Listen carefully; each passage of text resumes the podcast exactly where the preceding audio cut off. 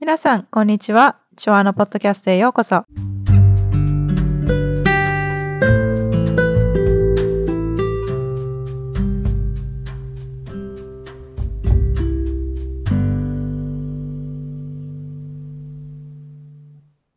今週も聞いてくれている皆さん、ありがとうございます。皆さん、今週はどのようにお過ごしでしょうか？最近私は、あの、1週間経つのがすごいあっという間で、このエピソード、毎週、日本時間で木曜日に配信してるんですけど、で、毎回、あの、配信した後に、すぐ次のエピソード作りに入ろうとはするんですけど、あの、ありがたいことにお仕事の方も、最近は忙しくさせていただいているので、気がついたらもう次の日、次の週の月曜日とかになってしまってて、っていう繰り返しで、ここまであの 3週間やってきた気がします。で、まだね、初めて本当1ヶ月も経ってないので、毎週試行錯誤してるんですけど、でもこれから少しずつ慣れていくにつれて、あの、タイムマネジメントの方もできていくといいんじゃないのかななんて思ってます。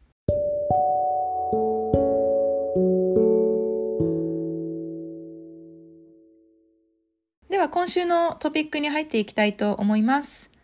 今週は自分がやり始めてから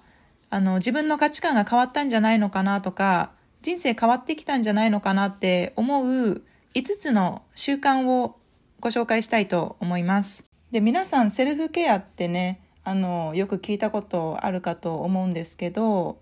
でやっぱ人それぞれセルフケアって異なるとも思うんですけどあの私にとってのセルフケアっていうのは結構自分と向き合う時間を作ることだったりするんですよね。でやっぱボディケアとかねあのスキンケアとかって日頃から気にかけてる人も多いと思うんですけど実際自分自身の内面と向き合う時間を作るとかってなるとなかなか日頃から意識してる人って少ないのかななんていう気もするんですよね。で私たちの生活ってやっぱりかなりせかせかしてると思うんですよね。で毎日ねあの忙しく動き回ってるとやっぱ足を止めて一息つくみたいなこともそんな暇もないですよね。で特に私もあの毎回日本に帰国するたびになんだろうやっぱりファストペースだなっていうことをつくづく感じるんですよね。でそんな中だからこそあの例えば5分とかでも10分でもいいから携帯とかねテレビから離れて静かな環境に身を置いてみることだったりあとそういった環境で自分と向き合う時間っていうものを作ることってすごい大切な気がします。で普段ねあの気にすることなく過ぎ去ってたものとか別にあの気にもならなかったものの中とかに実は自分の人生をもっと満たしてくれるヒントだったりが隠れてたりもするんですよね。でそういったサインだったりもやっぱり自分自身がスローダウンしたりとかペースダウンしないとあの見逃しちゃうんじゃないのかなって思います。でやっぱり私の人生が起点し始めたのもあの自分と向き合うことをし始めてからなんじゃないのかなって思うんですよね。で私は2020年くらいかな？ちょうどパンデミックの最中だったのであの2020年くらいから自分のビジネスを経営してるんですけどでそれの他にも一昨年の冬くらいからあのオンラインビジネスについてのコースを取ったりもしてたんですよね。でそのコースに関わっていてあの去年の春とかにもコロラド州とかで行われた起業家のセミナーみたいなとこにも参加させてもらったんです。でその私が取ってたオンラインコースもやっぱりシラバスの一番最初にあるのとかって自己啓発とかだったりするんですよね。でその参加させてもらったセミナーでもあのビジネスについての知識を教わる時間ってやっぱ本当にごくわずかであとは全てマインドセットだったりとか自己啓発についてだったりするんですよね。でそれから私もあのビジネスについての知識を深めるよりもセルフケアの方に時間を費やすようになった気がします。でそうやってねかれこれどうだろうもう23年くらい経つんですけどでも今こうやって振りか振り返ってみてもやっぱ自分自身もすごく成長したと思うしやっぱりセルフケアを取り入れた習慣に変えたことであの自分の人生に起きることも変わっていった気がします。でまずね一つ目にあの私が意識してやり始めたことって朝の時間を大切にすることだった気がします。で、時間がないってね、やっぱ言ってしまえば言い訳な気がするんですよね。で、なんかね、あの、なんかやる時間が欲しいってなった時とか、で、やっぱ何時間とかって時間を作る必要ってなくて、実際毎日数分とかの積み重ねでいいんですよね。だから自分を、自分と向き合う時間を作るって言った時も、あの、別に毎日1時間とかなくてもいいわけで、例えば朝いつもより15分早く起きて、その15分間をセルフケアに当てる時間にしたりとか、あと目が覚めた後に、あの、いつもゴロゴロしてしまう時間とか、携帯をいじっちゃう時間とかの、その数分とかをセルフケアに当てるとかね。言ってしまえば自分のできる範囲で時間をスペアすればいいと思うんですよね。で普段とかね結構遅くに起きる傾向の人とかはあの朝6時とか7時とかに起きてみるだけであこんなに時間あるんだなっていうことをやっぱ感じられると思うんですよね。でやっぱりね朝早く起きて一日をスタートすると気分もいいですよね。でそこで自分と向き合う時間を作ってあじゃあ今日はこんなことを意識して過ごしてみようかなとかってねあのその日を始めるにあたっての目標というか意気込みみたいなものを決めるとその日を一日いい気持ちで始めることができるんじゃないのかなって思います。で朝って一番脳が活発な時間だとも思うんですよね。で私もあの覚えてるのが受験生の時期とかは夜はできるだけ寝て早く寝てあの、朝早く起きて勉強したりしたのも覚えてます。で、やっぱなんか新しいことを学びたいなって時とかは、朝の時間を有効活用してみるのもいいんじゃないのかなって思います。それで2つ目にやり始めたことは、えっと、ジャーナルをすることです。でこれは私結構昔からもやってたんですけど、本格的に毎日やるようになったのは、やっぱここ数年な気がします。で、私は最近はやっぱジャーナリングっていうもの自体をあの自分のプライベートで安全な空間として見るようにしているんですよね。だからジャーナルの中では毎回正直で素直な自分でいようっていうふうに決めていてでこの空間は自分が誰の目も気にせずに思ってることだったりとか感じてることだったりをありのままに書き出すことができるあの自分のセーフスペースみたいなとこなんですよね。でね2週目のエピソードで霊気とかあの私たちの体の中をめぐる生命エネルギーとかのお話もさせてもらったんですけどでそこでも体の中でエネルギーが停滞してしまっているとそこから体調を崩す原因になってしまうんだよっていうことをちょっとお話ししたんですけどそれと同じでやっぱり私たちって常に何かしらの感情だったり思考が体の中を巡ってるんですよね。でそれもねあのノートに書き出すとかね何かしらの形で体の外にリリースしてあげないと体の中にとどまってしまうと思うんですよね。だからジャーナリングをするってあの言った時も綺麗事を書き並べるよりは思ってることをそのまま書き出すといいんじゃないのかなって思います。で嫌なことがあったら例えば嫌だったって書けばいいし嬉しかったことは素直に嬉しかったって書いたりとかあとは誰かに助けてもらった時はあのありがとうって書くとかね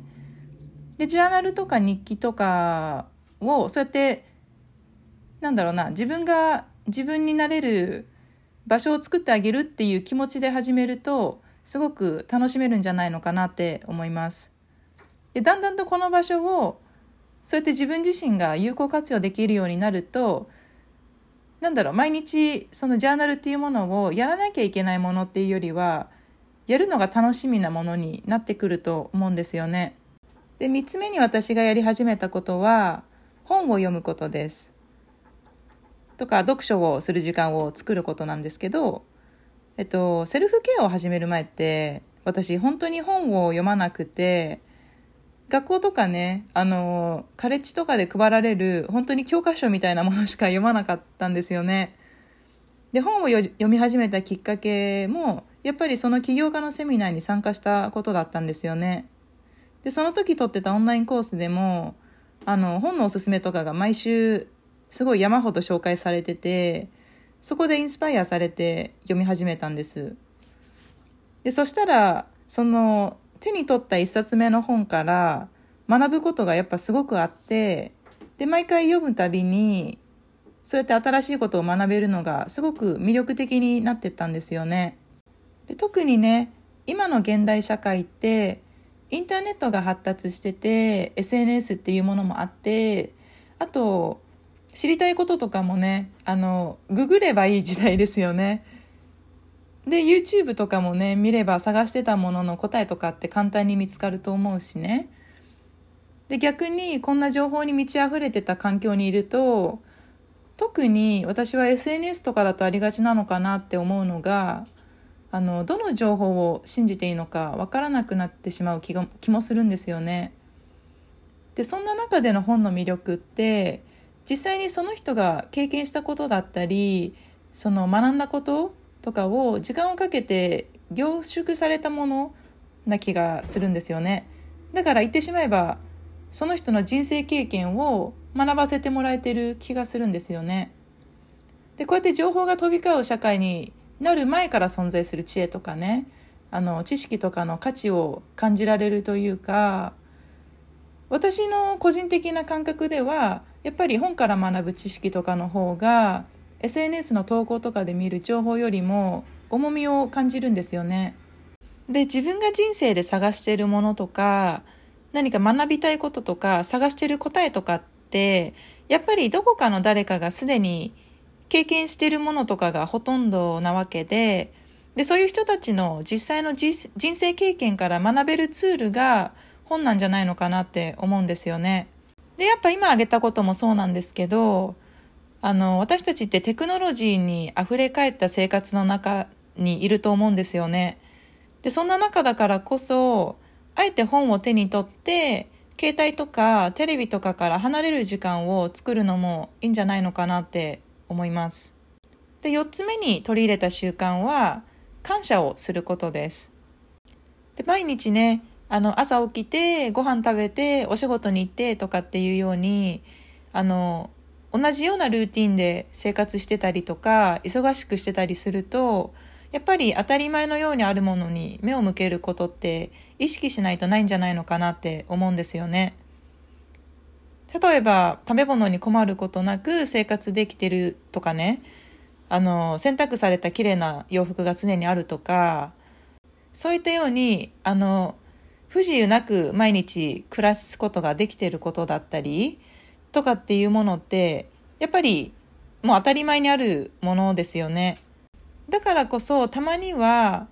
あの、こうやって忙しく動き回ってる足を止めて、そういう周りに、あの、目を向けてみるのもいいんじゃないのかなって思います。で、物事も、やっぱり感謝の目から見てみると、本当に小さいことで、普段だったら気にもかけないようなことだったりに、ありがたみを感じたりもするんですよね。で、これってすごく大切なリマインダーなんじゃないのかなっていう気がしていて、やっぱり物だったりとか、機械に溢れ返った現代だからこそ、今のその自分の目の前にあるものに十分に目を向けることなく、ないものばっかりを欲しがったりとかね、あの、将来ばかりに目を向けたりって、やっぱり私たちしがちだと思うんですよね。だからもっととか新しいっていう概念がすごく魅力的に見えてしまったりとかね。で、この間エネルギーの話も少しさせてもらったんですけど、で、これもあの、やっぱり見えない空間にあるエネルギーっていうものに影響されていて、自分がもっと今あるものに感謝したりとか、あの、些細なこととかね、他人からの優しさとかに意識をもっと向けれるようになると、不思議ともっと感謝できることが自分にもやってくるんですよね。で、エネルギーのそのバイブレーションだからいわゆる波動っていうものって似たようなものを引き寄せるので自分が日頃から感謝の目でいろんなことを見れるようになると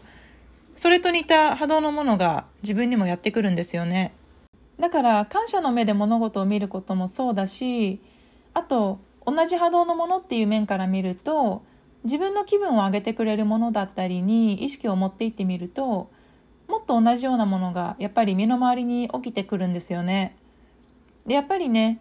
あの人生いいことばかりではないですよね。でよく思わないこととかももちろんあると思います。でその時にどこに自分でフィルターをかけてどんなものに影響されるかだと思うんですよね。だからいい気分で毎日過ごすことができる人とかあこの人いつも明るいなって思う人とかってあのいいことばかりがその人に起きているっていうわけでは決してないと思うんですよね。でも自分に起きているものにあのフィルターをかけて自分の感情とかが影響されるものを厳選できている人だと思うんですよね。でそれもやっぱりまずは自分をいい気分にさせてくれるものに常に目を向けるようにしていることから始まるんじゃないのかなって思います。で、最後、5つ目の習慣としては、えっと、自然と触れ合う時間を作るようになったことです。やっぱり自分の住んでる地域とかね、あの、環境によって異なってくるとは思うんですけど、日常の生活でね、なかなか自然と触れ合う機会がない人も少なくはないんじゃないのかなって思うんですよね。で、これもやっぱり、あの、またエネルギーのお話とかとつながってくるんですけど、私たち人間って、あの、私たち自身が思う以上に、実際は結構自然と相互関係にあるんですよね。だからすごく単純に聞こえるかなとは思うんですけど、例えば太陽の光を体に浴びるだけで気分が明るくなったりとか、あの、外にお散歩に行くだけで落ち着いた気持ちになれたりとかってね、毎日少しでも自分の体が自然と触れ合える機会を作ってあげることで、心身のバランスを整えることができるんですよね。で、これはグラウンディングとかアーシングっても言われるんですけど、意識的に自然とか大地と触れ合う時間を作ることで、いわゆる地に足がつくような感覚になることができるんですよね。だから心身のバランスに安定安定感をもたらしてくれるんですね。で、私が日頃からしているお気に入りのグラウンディングは、あの、海が近いので私は裸足で海辺を散歩したりとか、あとは公園に行って芝生の上に寝っ転がったりとか、あとはやっぱり、あの、晴れてる日に海に入ってサーフィンしたりとかすることなんですけど、簡単にできるグラウンディングとしては、さっきも言ったように、あの、太陽の光を体に浴びるとか、お散歩に行くとかもそうですし、あとはヨガをしたりとか、ストレッチをしたりとかするのもいいし、あの、言ってしまえば本当に深呼吸をするとかだけでもいいと思います。で、あとはガーデニングとかも、あの、土を触れるのですごいいいんですよね。で、個人的には、実際に素足とか素肌で自然と触れ合えるとすごくエネルギーをチャージしてもらった気分になります。で、グラウンディングっていうものから得られるものって、あの、心身のバランスを整えるとかっていうことはもちろんなんですけど、その他にも、例えば集中力が増したりとか、睡眠の質が上がったりとかっていうこともあるんですよね。で、特にね、ラップトップを使って毎日お仕事する人とかだったり、室内で時間を過ごすことが多い人だったりとかね。あとは日頃から座ってることが多い人とかは、意識的にグラウンディングをする時間を作ってみると、結構気分転換になるんじゃないのかなって思います。で、私の霊気のトレーニングを一緒にしたお友達で、あの、フライトアテンダントの子がいたんですよね。で、その子も、やっぱりフライトアテンダントって空の上でのお仕事なので、毎回フライトを終えて帰ってくると、一番最初にすることって、あの、素足でお散歩に行くことなんだよねって言ってたんですよね。やっぱりそれをすることで、あの、地に足がついた感覚になれるみたいなんですよね。で、今こうやってお話しさせてもらって自分自身も振り返ってみても、やっぱりこの5つが習慣化して、毎朝自分が、自分がこうやって戻ってこれるルーティンになってから、自分自身もそうだし、その自分の身の回りに起きることも結構変わっていったんじゃないのかなっていう気がします。で、やっぱり自分自身のマインドセットが変わるきっかけにもなったし、で、そうやって物事の見方も変わったことで、あの、人生の浮き沈みだったりっていう波みたいなものに左右されることも少なくなったんですよね。で、私は朝の時間がすごく好きなので、あの、自分のビジネスを持ちたかったのも、自分で働く時間を決められるキャリアが良かったんですよね。だから私のルーティンとしては、こう朝起きて20分の瞑想をして、ジャーナリングをしてとか、で、あと読書をしてっていうことをやった後に、あの、2時間とかサーフィンに行ってしまうので、結構家に帰ってきて、いざ働こうってするときにはもうお昼になってしまっていることとかも結構あるんですよね。